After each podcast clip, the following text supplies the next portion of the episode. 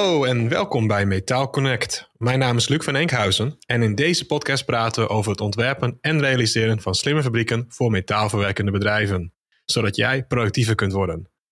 Vandaag is Bas Wouters bij ons de gast om met ons te praten over: is jouw bedrijf een brandweerkazerne of een verbeterbedrijf? Bas, welkom bij de show. Hey, dankjewel Luc, dankjewel. Dank voor de uitnodiging. Voor mensen die jou voor het eerst ontmoeten, kun je even heel kort iets over jezelf vertellen? Wie je bent, wat je zo doet?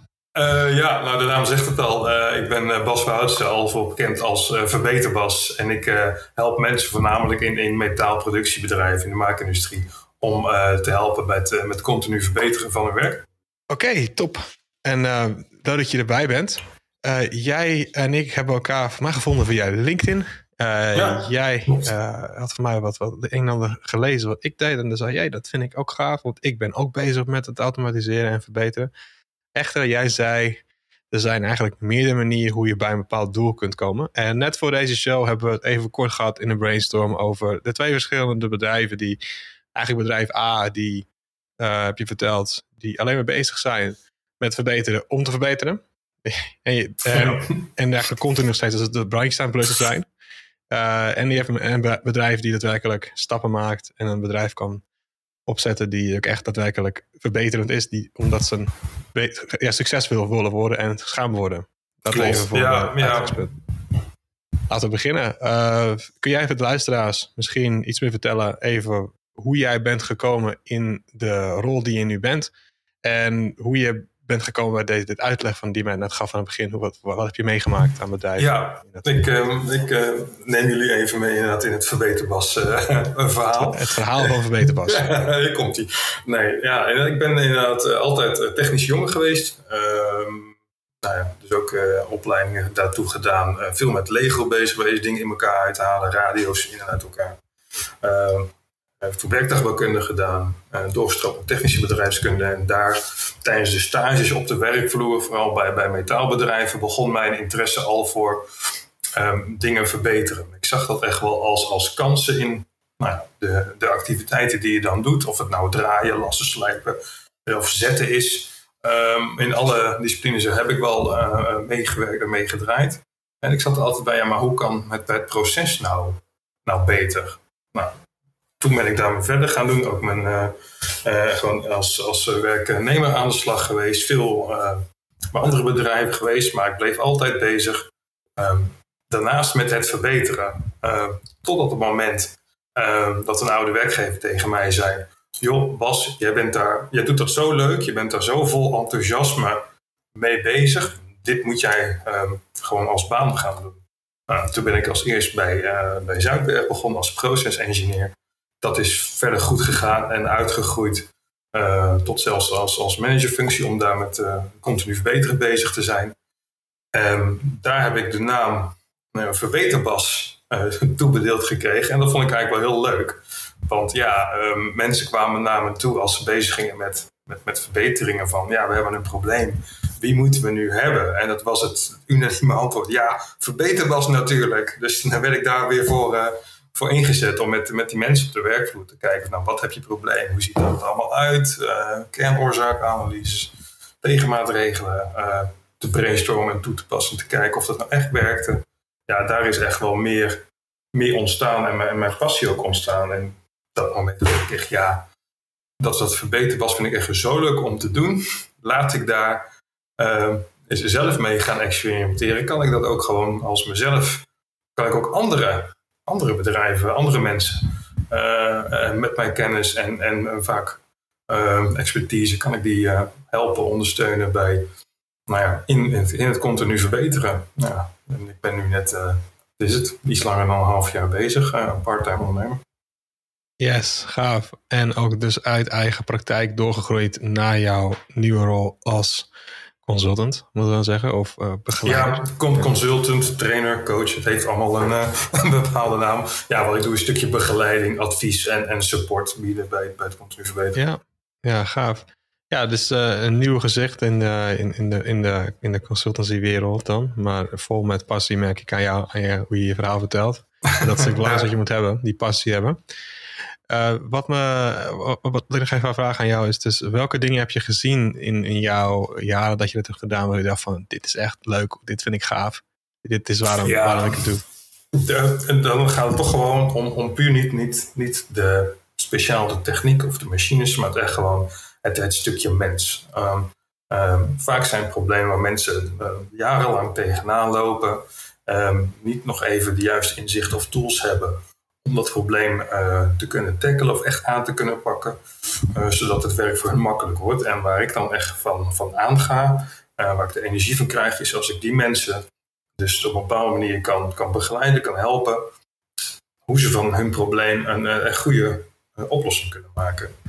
En dat ze dan uiteindelijk vol enthousiasme bij je terugkomen, bij je terugkoppelen en zeggen, oh Bas, ik ben niet mee aan de slag geweest en moet je zien hoe beter het nu gaat of hoe goed het nu gaat. En dan zien ze dus het effect van waar ik ze mee heb kunnen helpen. Ja, en die reactie, die soort van opluchting is het zelfs bij mensen.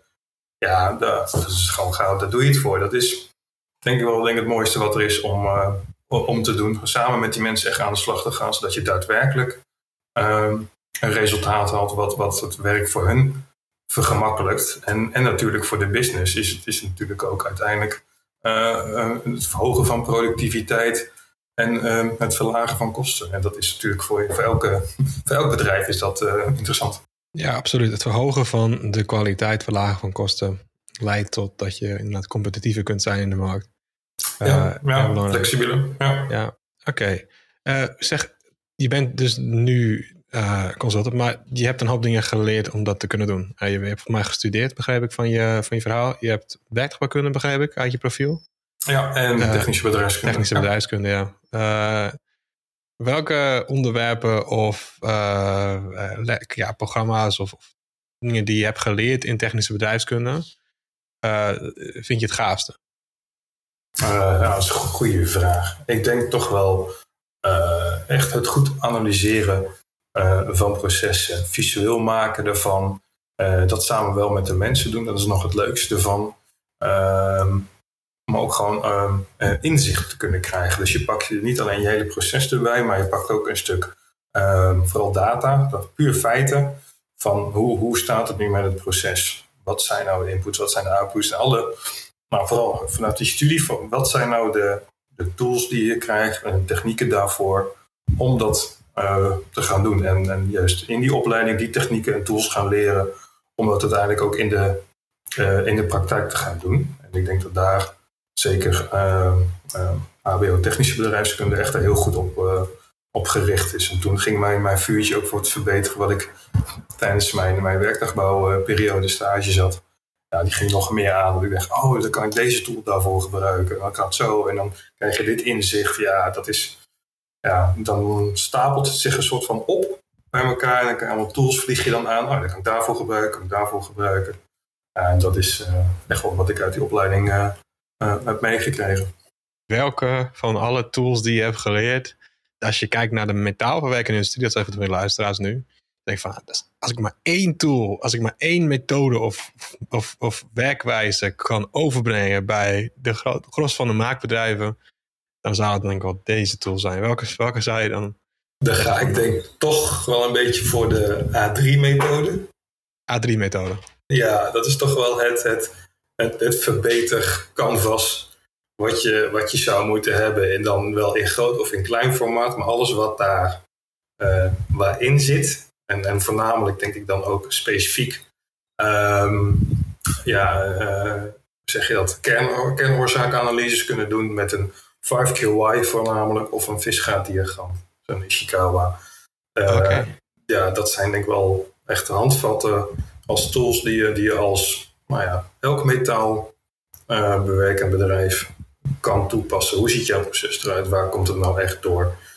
Waar gaat het nou mis en waardoor komt het nou? Oké, super. En stel je voor, je hebt 10 minuten de tijd. Toevallig misschien net in deze show. Je hebt 10 minuten de tijd en je hebt 100 bedrijven of 50 bedrijven. Management van die soort bedrijven nu bij jou zitten en die luisteren naar jou. Die zeggen, oké, A3-methode, goed. Hoe doe ik dat dan? Of waar begin ik dan?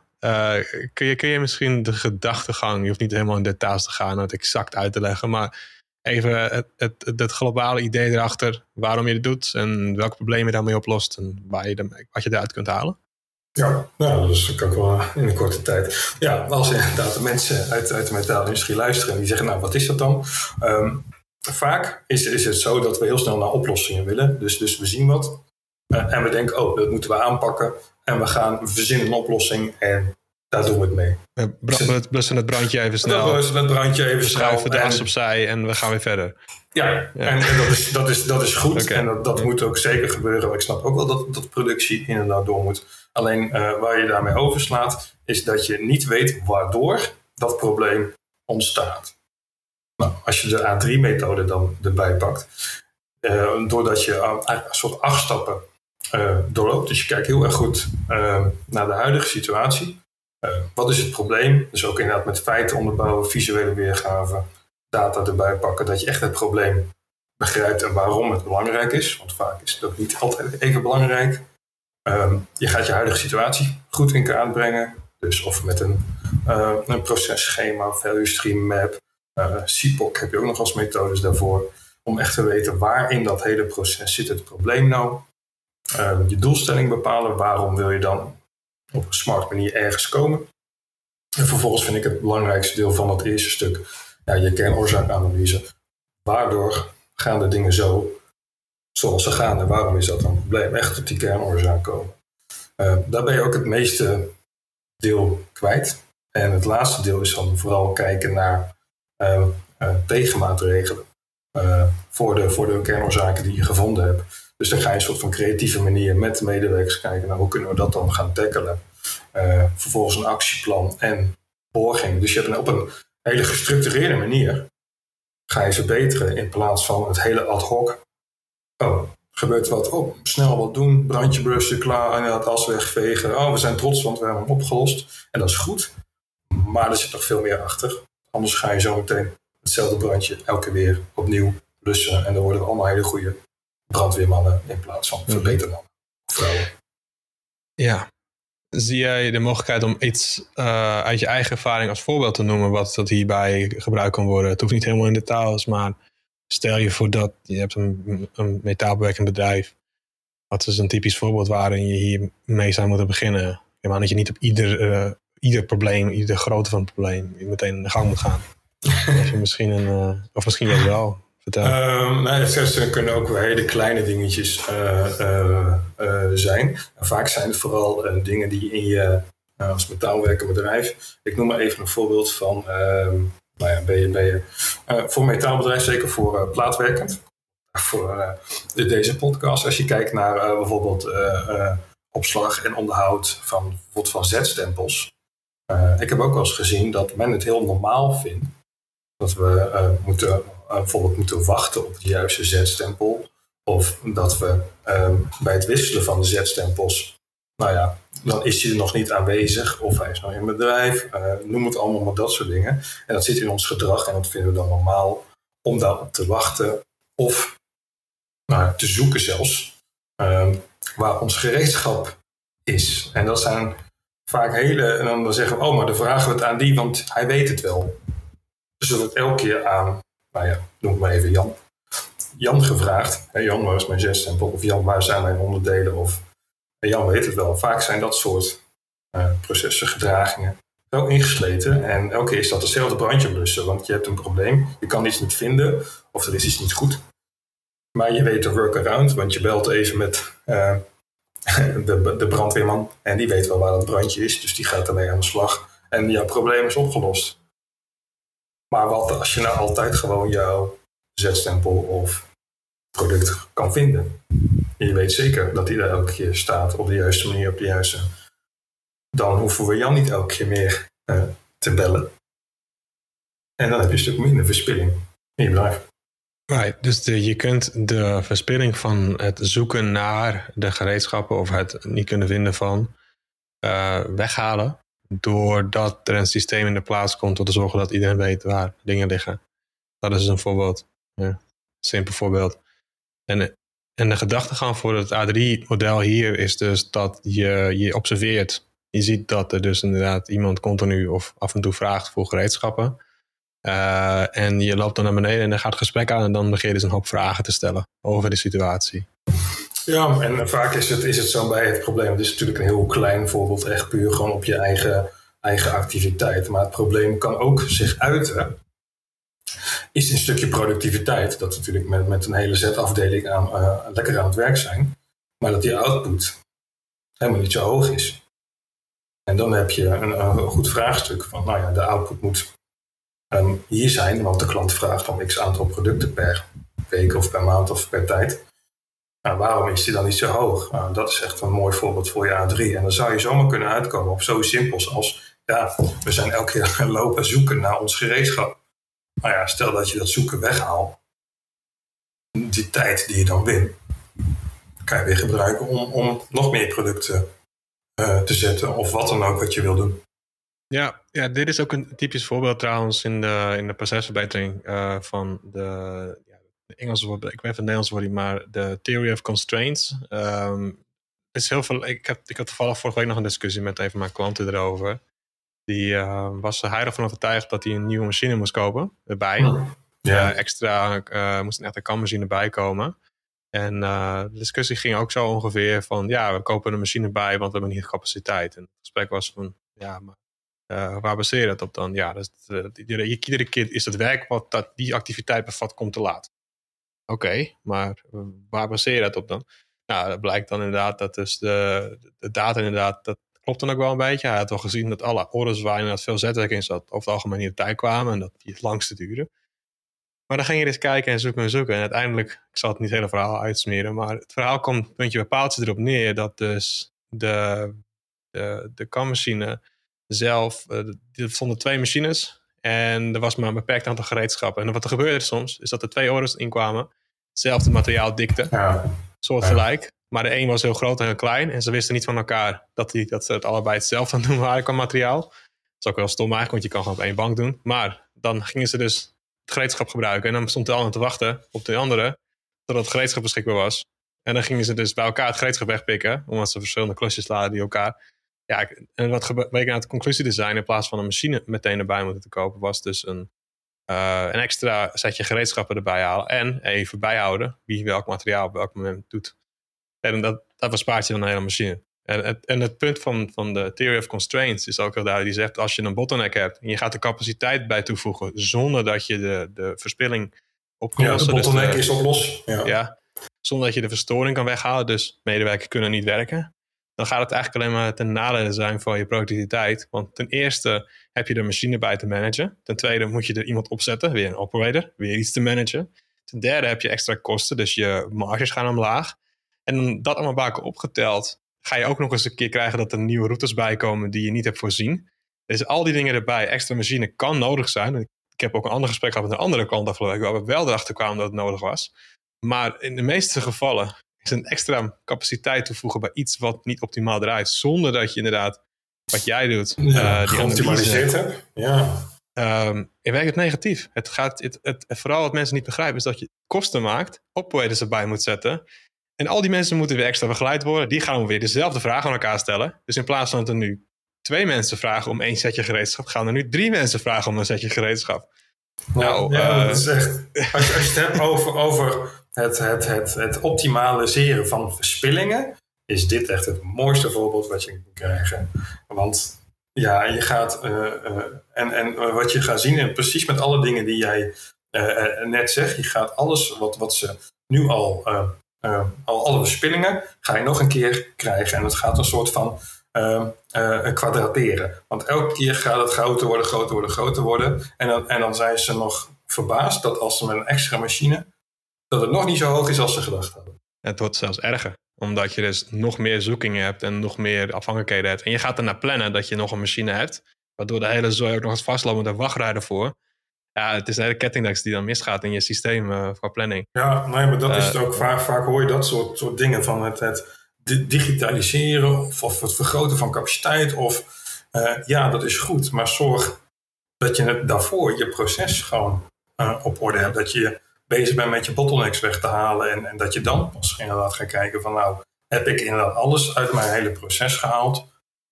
of niet. Ja, klopt. Als je een slecht proces gaat automatiseren, blijft het nog steeds een slecht proces, maar dan digitaal. Ja, dat zeggen ze ook wel eens. Hè? Dan zeggen ze is shit in, is shit out. Ja, garbage in, garbage out. Ja, precies. Garbage in, garbage data. Ja. Je kan er niets mee. Je kan er geen conclusies op trekken. En dat is finesse inderdaad. Dus wat jij dat is heel belangrijk. En ik zal het andere verhaal van die Kanri nog even uitleggen. Want ik heb net verteld over een klant van mijn A die ik sprak. Waar we tot de conclusie kwamen dat we toch eerst maar even gereedschap moesten inventariseren. En dat even ergens opslaan digitaal, centraal. In de software, dat iedereen kan zien wat we precies hebben. Ook handig, tip. Als we zoeken. Het is zodat het ook meteen te gebruiken is bij het offline programmeren van de machines. Dat is ook dat je met de gereedschap programmeert die je daadwerkelijk hebt. Want blijkbaar was de helft ook al een keer, nou niet de helft, maar er waren een significant aantal gereedschappen beschadigd door eerdere opdrachten die niet meer te gebruiken waren in het ding. Dus dan kregen ze een programma van de kantoor wat al voorprogrammeerd was. Maar de meeste van de keren was dat gereedschap niet meer beschikbaar of niet gebruikbaar of beschadigd of whatever. En dan gaat dus de kant ernaar en doet, ja, je programma is niet goed. En die vraagt, ja, het programma is hartstikke goed. Ik heb toch de dingen gebruikt dat jij die je hebt, toch? Ja, en dan ga je naar elkaar ballen gooien, dingen verwijten en allemaal. Ja, heerlijk. Maar het andere scenario wat ik heb gehad, en daar mag jij straks op aanhaken, is dat ik bij een andere kant dat discussie ook heb gehad. En daar kwam de conclusie dat inderdaad daadwerkelijk alles oké was. Er waren de juiste gereedschappen, er waren de juiste materialen. Operators waren getraind. Er waren geen aanzienlijke verstoringen, behalve er gaat iets kapot af. Maar dat was al redelijk snel geregeld. We hadden ook al een snelle feedbackloop gemaakt, dat als er iets kapot gaat, ze heel snel het opnieuw konden maken. Dus dat was allemaal goed. En toen was er nou de conclusie, we nemen die machine, maar wat voor machine neem je dan? En daar ga je ook weer een punt aan krijgen. Neem je dezelfde, of een kleinere, of een grotere, of een snellere, of een combinatie met wel of met of zonder robot, hangt allemaal weer een beetje af van de analyse die jij dus inderdaad doet. Ja. Dus dat is een interessant verhaal. We hebben veel gemeen in die vraagstukken. Maar ik kan me ook heel goed herinneren dat iets wat ik me, waar ik merk dat bedrijven ook al moeite mee hebben, is überhaupt het creëren van een visie. Het creëren van een grotere plan. Want dit klinkt allemaal leuk en aardig, maar waarom zou je die machine zo klein of groot kopen? Waarom zou je die stappen maken met automatisering. Soms moet je eerst weten waar je naartoe gaat. Ja, het is zo belangrijk om je doel, of je zeg je dat mooi, je ster op de horizon, om die voor elkaar te hebben, die te formuleren en vooral ook het delen daarvan naar iedereen in het bedrijf. Want alles aan, en daaraan, ja, maar daarin je visie, je missie, alles wat wil je doen en waarom wil je dit doen. En dan ook vooral, hoe wil je dat dan doen? En wat zijn dan je doelen waar je naartoe wil gaan werken? Anders, maar hetzelfde gaat voor het verbeteren. Want als wij een doel hebben, bijvoorbeeld, we willen klanten goed en op tijd leveren. Ja, dat is een mooi doel, maar dan moet je dat nog gaan vertalen naar de juiste KPI's. En die weer doorvertalen naar jouw afdeling. En misschien zelfs die afdeling daaronder, of nog een keertje daaronder. Wat moet ik dan doen of verbeteren om die doelen, om elke keer dat tandwieltje van de een met de ander te synchroniseren, zodat dat lekker gaat lopen. Dat je uiteindelijk inderdaad naar die visie toe gaat van je bedrijf en dat je juiste resultaten haalt in plaats van dingen doen om te doen en van het verbeteren bijvoorbeeld de middelmarkt in plaats van doen. Ja. Inderdaad, wat we in het begin zeiden, je hebt dus de brandweerkazerne waar veel brandjes worden geblust. Zeg maar, in als er iets misgaat. Je bent continu of je bent bezig met het verbeteren, alleen maar om te verbeteren, maar niet zonder dat je weet waar je naartoe beweegt. En daarvoor had jij, voor de opname hadden we het heel kort even gehad, of eerder gesprek hadden we gehad, hebben we het gehad over dus een methodiek waar jij heel erg fan van bent. En ik vind hem ook heel interessant. Geïnspireerd door Toyota. Dat was de Hoshin Kanri-methode, als ik het goed uitspreek. Hoshin Kanri. Ja, je wordt gelijk. Japanse taal wordt je hier gelijk onder oren gegooid. Ja, je wordt gelijk nog geleerd. Ja, dat vind ik een hele mooie methodiek, omdat het eigenlijk een hele opleiding is van topmanagement naar de werkvloer toe. Is waarom we dingen doen en hoe we ze dingen doen. En dat iedereen dus bijdraagt aan het ultieme doel wat je dus van tevoren moet of hebt bepaald met je bedrijf. En omdat je daarin heel duidelijk met één tool, en die tool ben ik echt steeds meer in gaan duiken en ik probeer hem ook steeds meer te gaan gebruiken. Maar dat is dan de X-matrix. En ik weet niet of jij die kent, anders wil ik hem al een klein beetje toelichten. Ja, alsjeblieft, ligt het straks even toe. Ik heb net voor onze aflevering een beetje ingelezen en wat mooie explain video's gekeken over Hoshin Kanri. Om even een beetje bij te komen met het onderwerp die wij nu gaan bespreken. Leg alsjeblieft straks de X-matrix uit. Maar voordat we daar even induiken in helemaal de methode en de techniek erachter. Wanneer heb je dit nodig? Welke problemen zijn aanleidingen voor om met zo'n ding aan de gang te gaan? Wanneer is dit van noodzaak en toegevoegde waarde? Als je Hoshin Kanri methode, dat is vooral denk ik van bedrijven die nog geen punt op de horizon hebben gezet waar ze heen willen. Die nog heel erg zoekende zijn of van alles en nog wat aanpakken. Oké, dus laten we even hier blijven hangen. Dus laten we even definiëren wat je bedoelt. Dus aan de ene kant, volgens mij noem je het ook wel de Northern Star, toch? De punt op de horizon, de Northern Star. Dus je hebt in dit geval een metaalbewerkend bedrijf, groot of klein. Maakt helemaal niet uit. Nee. Je doet wat je doet. Lassen, draaien, frezen, whatever. Laat snijden. En je doet wat je altijd doet, of je hebt altijd gedaan wat je gedaan hebt. En wat is dan de trigger dat je denkt van, mis hier iets? Dat kunnen zijn weinig of tot geen concrete doelen hebben. Of misschien wel te veel doelen. Oké.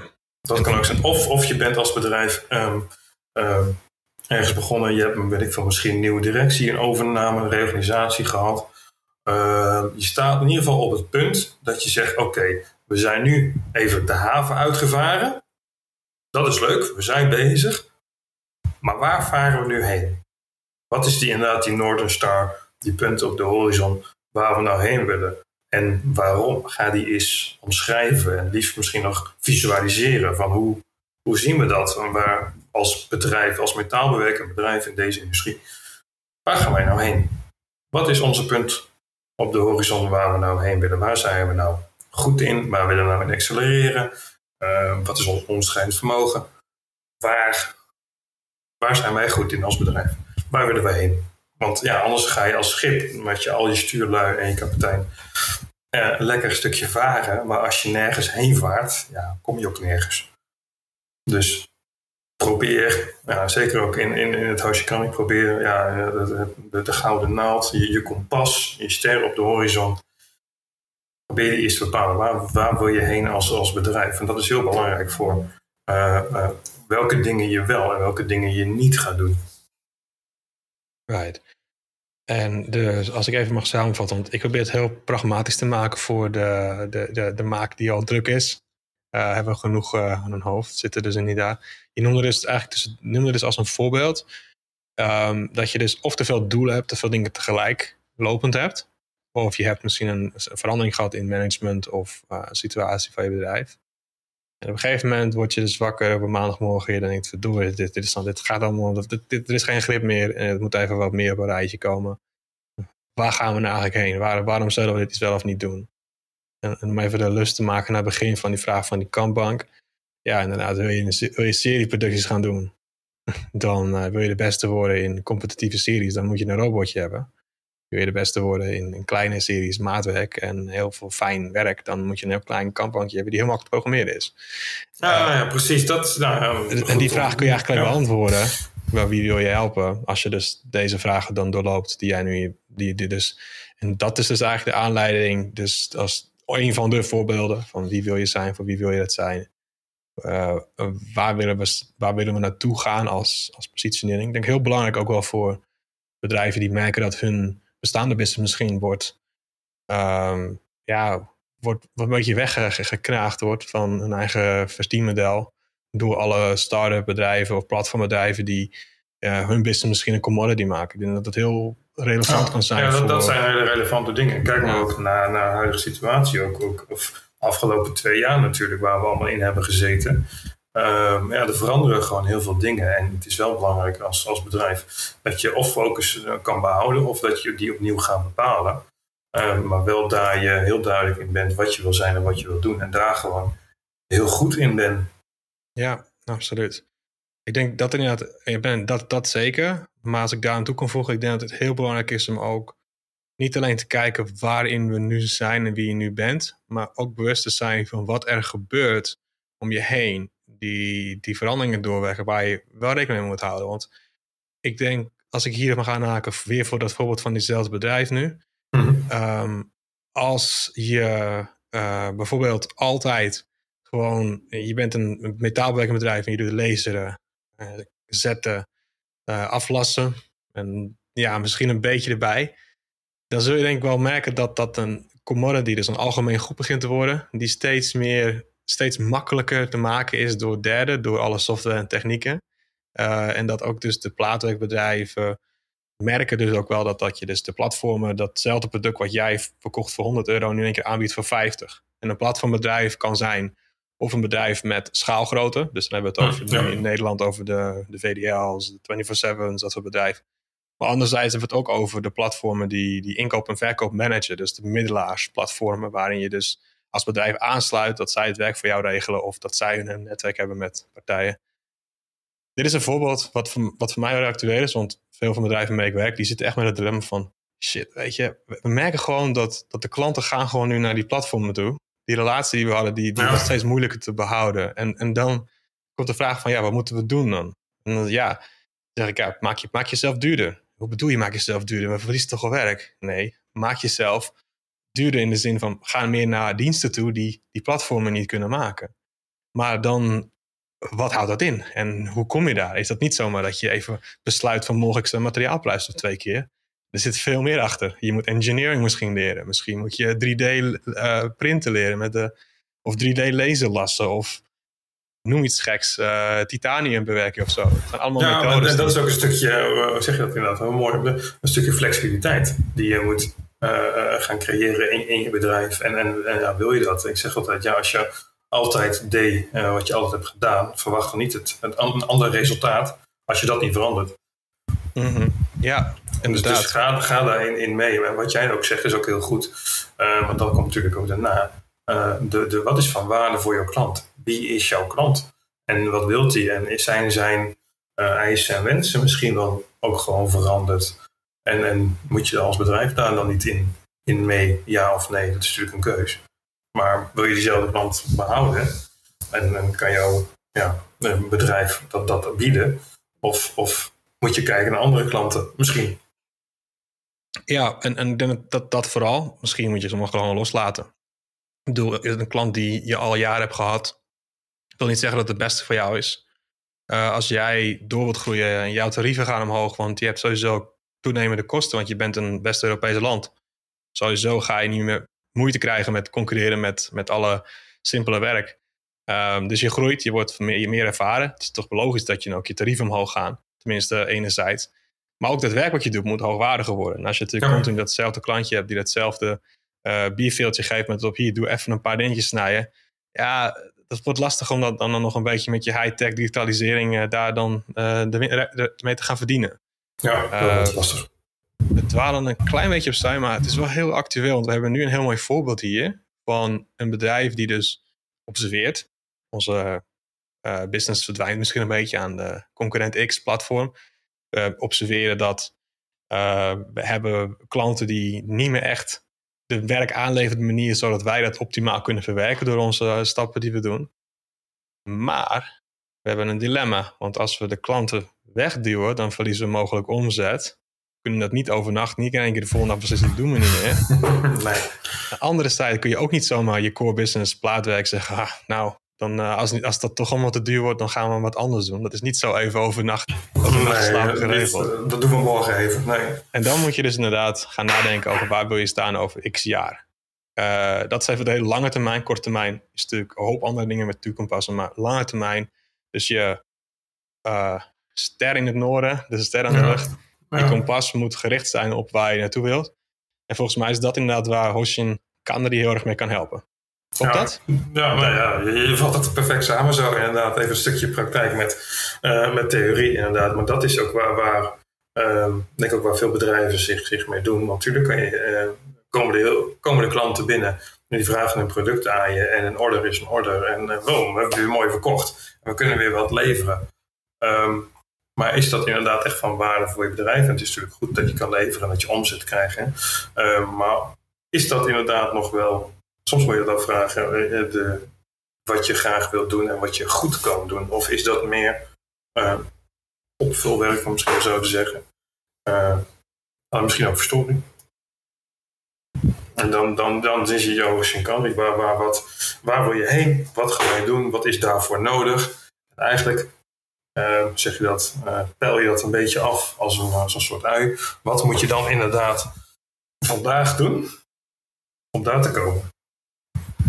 Ja, dus je begint in de toekomst en je peilt dat helemaal af naar korte termijn. Je hebt dus net tussendoor, wou je de X-matrix uitleggen. Op basis van wat we net besproken hebben. Even voor de scenario. Kun jij de luisteraars als ze een oog even dicht doen en meeluisteren. Hoe zou zo'n X-matrix dan helpen? En wat was dan het idee erachter? Ja, dat kan ik wel doen. Nou, stel je doet je ogen dicht. Stel dan inderdaad voor dat je vier richtingen hebt. Net als een kompas. Je noorden, oosten, zuiden, westen. Dat moet je even voor je zien. Beginnen in het zuiden. Daar zet je eigenlijk je doelstellingen in die je over 3 tot 5 jaar wil bereiken. Dus zeg jij wil meer afzet of een hogere productiviteit. Zet daarin hogere productiviteit. Oké. Dat willen we graag doen.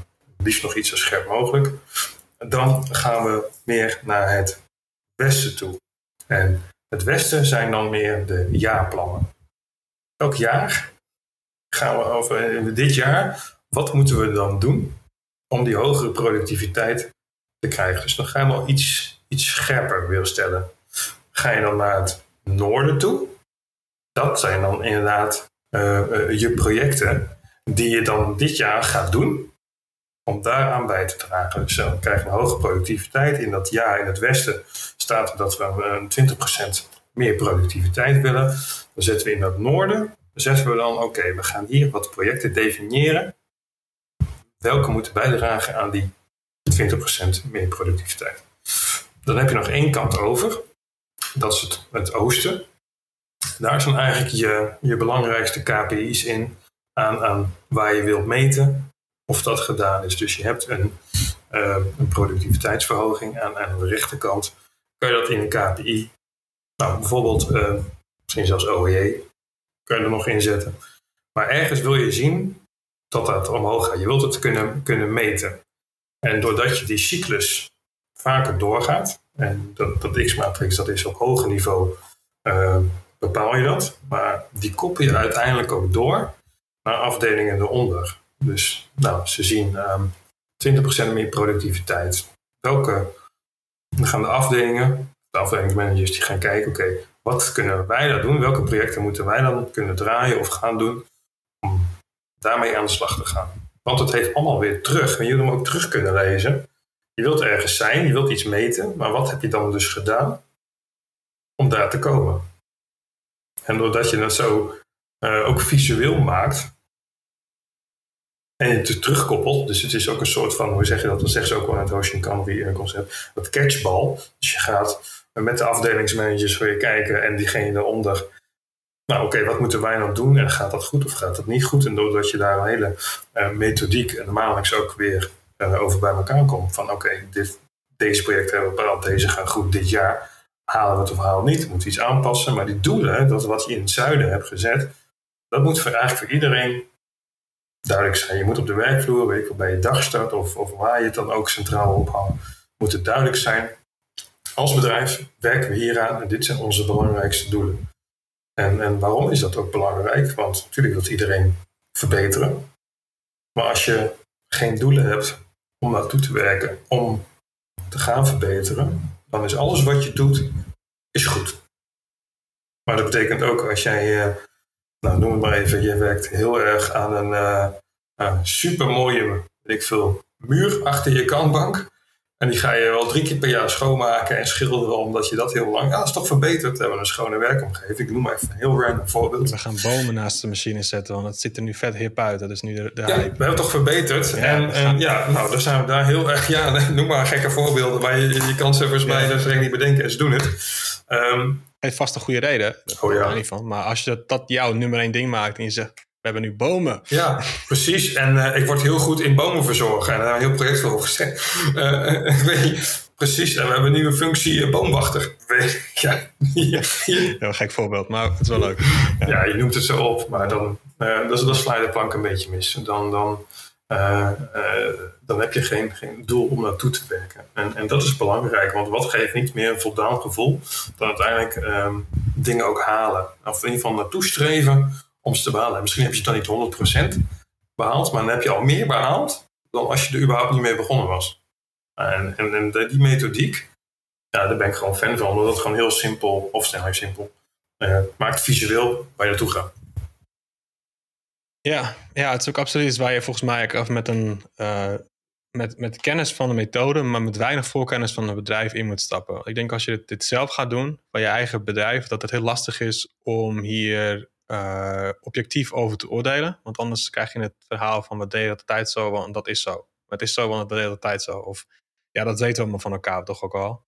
Of onze klanten kiezen toch al jaren voor ons. Dus dat is toch al wel prima. Dus het is denk ik heel belangrijk... dat je dit doet met een externe. Een blik van buiten inderdaad. Een blik van buiten. Nou, ik denk steeds echt oprecht dat dit soort vraagstukken... dat is waarom dit ook een specialisme is op zich... Het lean verbeteren. Het is eigenlijk het fundamentele werk wat je moet doen... voordat je überhaupt echt effectief kunt digitaliseren. Ik heb ook een gesprek gehad met Ruud Poortman... in een eerdere aflevering van de show. En hij is helemaal in zijn business is effectief digitaliseren... voor bedrijven die praktisch zijn.